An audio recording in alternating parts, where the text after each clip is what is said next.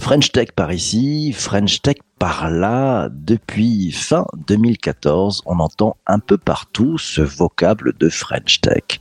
Si l'on en croit Wikipédia, French Tech est un label officiel attribué par les autorités françaises à des pôles métropolitains reconnus pour leur écosystème de start-up ainsi qu'une marque commune. C'est une marque commune utilisable par les entreprises innovantes françaises.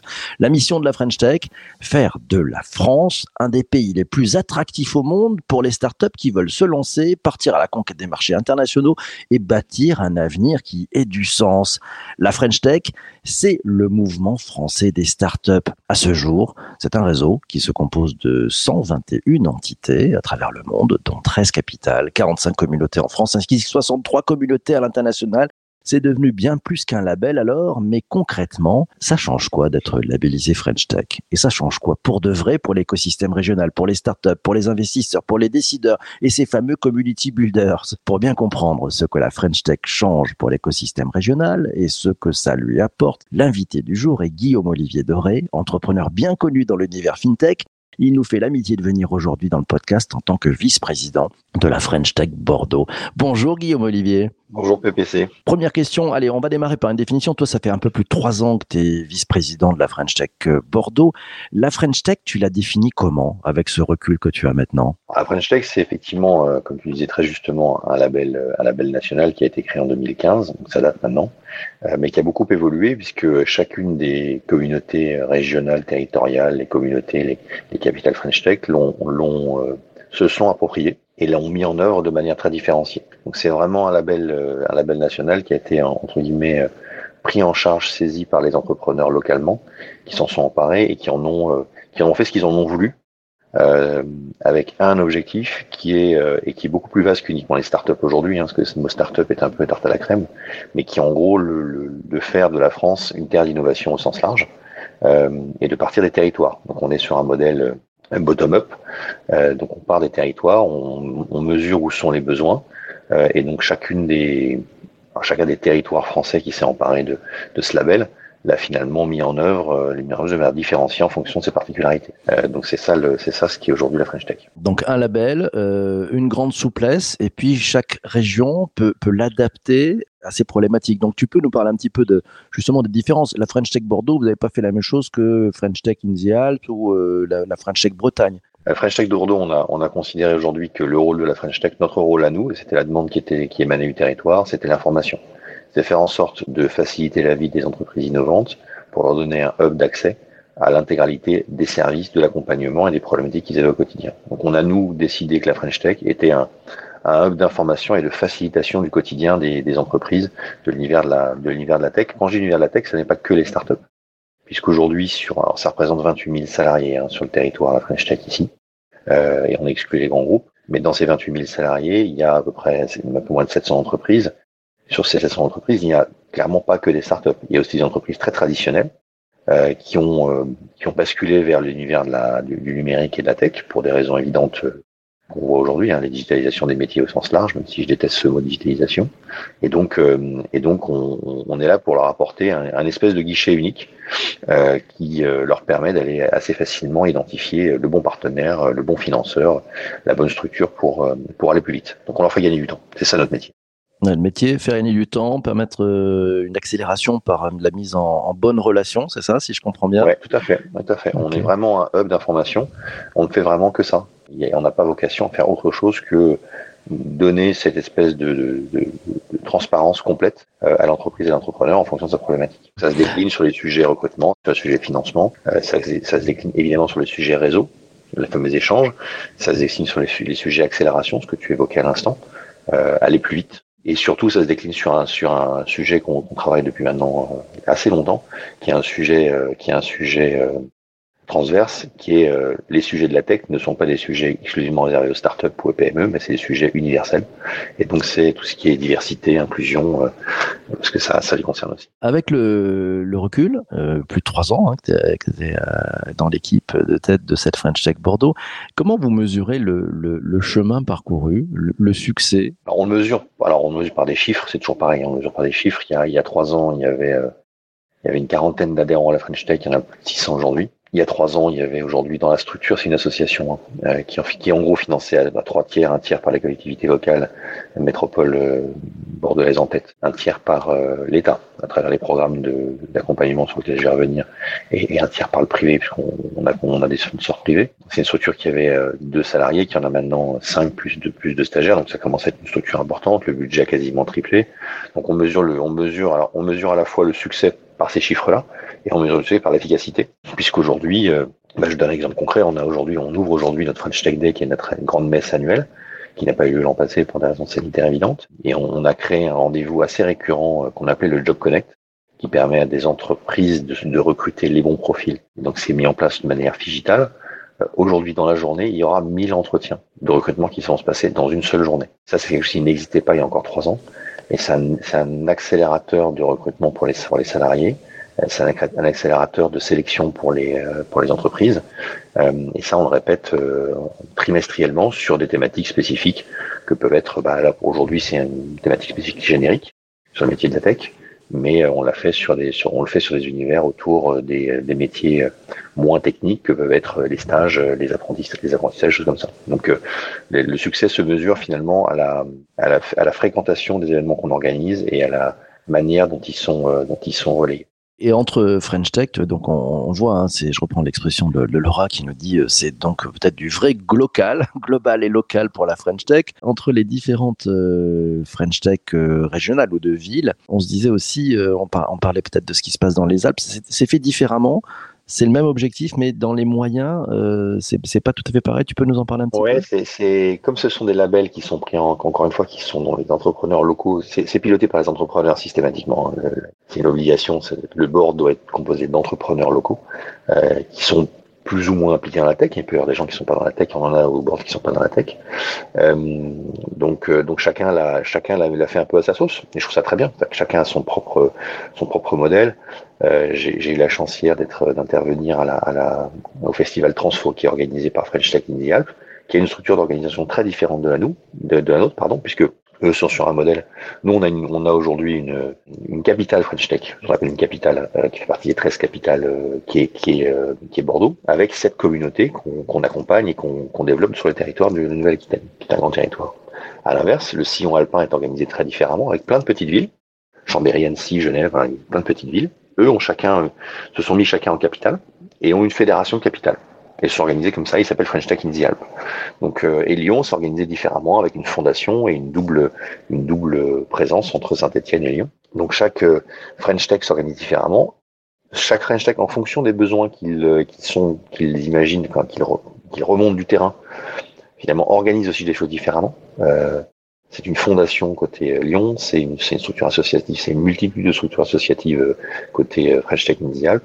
Donc chacun a organisé vraiment en fonction des besoins de son terrain et réalise des missions. Alors, il y a des missions nationales qui sont, qui sont identifiées au niveau de Paris et qui sont diffusées, qui sont d'ailleurs cofinancées par Paris lorsqu'elles sont mises en place dans les régions, par exemple French Tech Central qui permet d'avoir accès à d'avoir un hub d'accès à l'intégralité des, services de l'administration française localement dans un, dans un endroit qui est, qui est déconnecté des, déconnecté des, administrations. Donc on crée un, une rencontre entre l'administration et les entreprises à French Tech.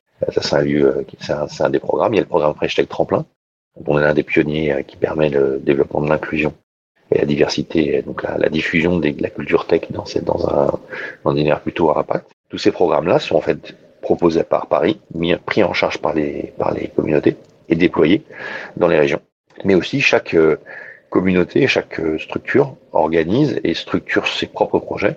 Nous, on a lancé un projet ici qui s'appelle le, NA20 pour faire un, pied de nez au, au programme 120 de, de la French Tech Mhm. euh, donc French Tech 120, qui, qui a pour objectif d'identifier les 20 futures belles entreprises de croissance de la région Nouvelle-Aquitaine.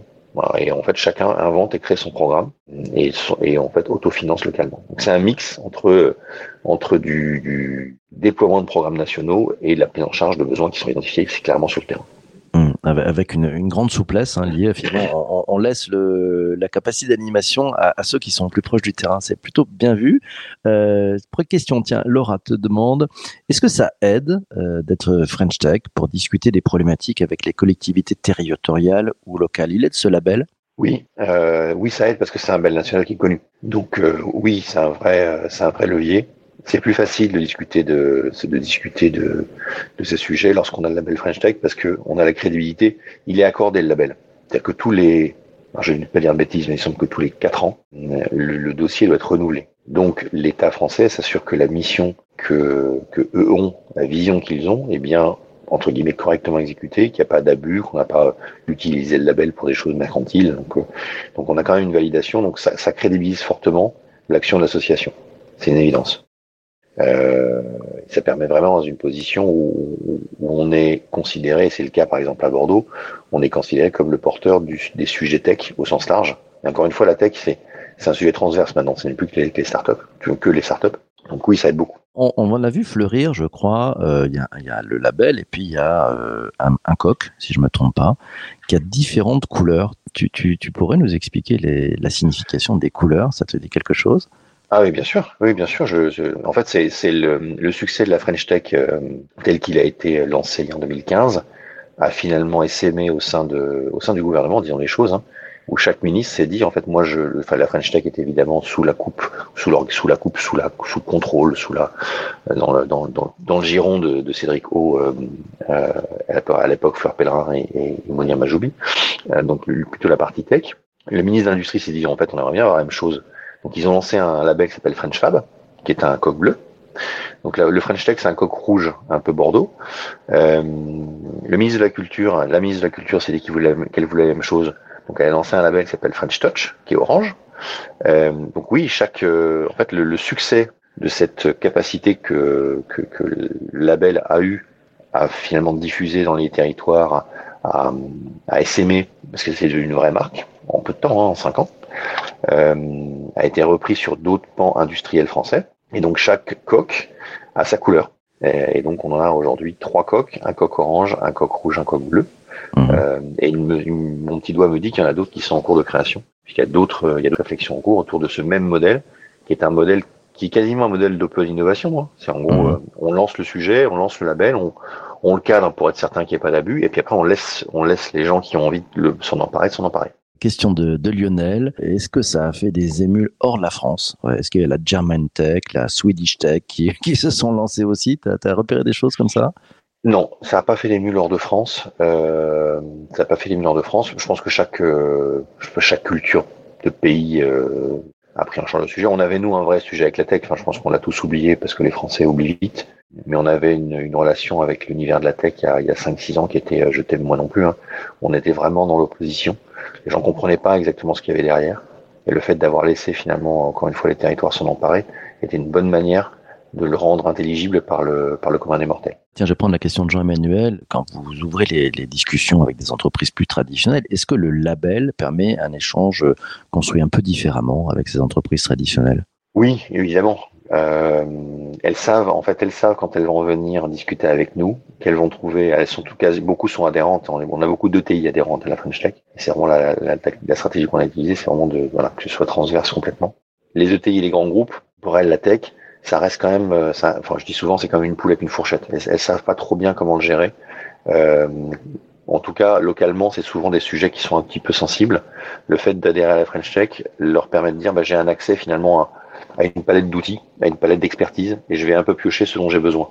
Donc oui, c'est beaucoup plus facile, c'est beaucoup plus, euh, c'est beaucoup plus facile. On parle d'un peu d'international. Euh, on le disait en, en, introduction, il y a plus de 63 communautés à l'international.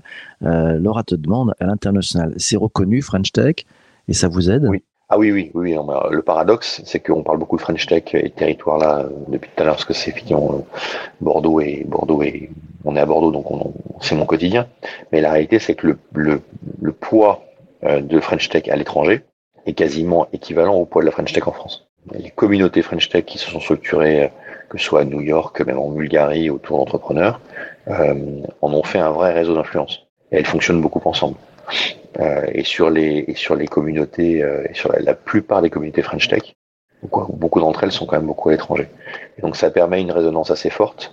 Euh, ça permet de tisser des liens aussi euh, entre les territoires directement et, les, et les communautés étrangères. Euh, on a des échanges avec New York, la Bulgarie. On a une administratrice de, French Tech qui est passée quelques jours avec les, ses correspondants bulgares. Bah, elle, s'est organisée sans passer par Paris entre guillemets. C'est-à-dire que ça permet une transversalité, une latéralité, euh, et d'avoir accès pour nos adhérents. On peut travailler sur des sujets d'échange avec euh, avec euh, les communautés qui sont qui sont l'étranger en direct. Ça s'est substitué aux, instances, aux dispositifs qui existaient auparavant, ou c'est venu les, les, renforcer en fait ce, ce réseau international?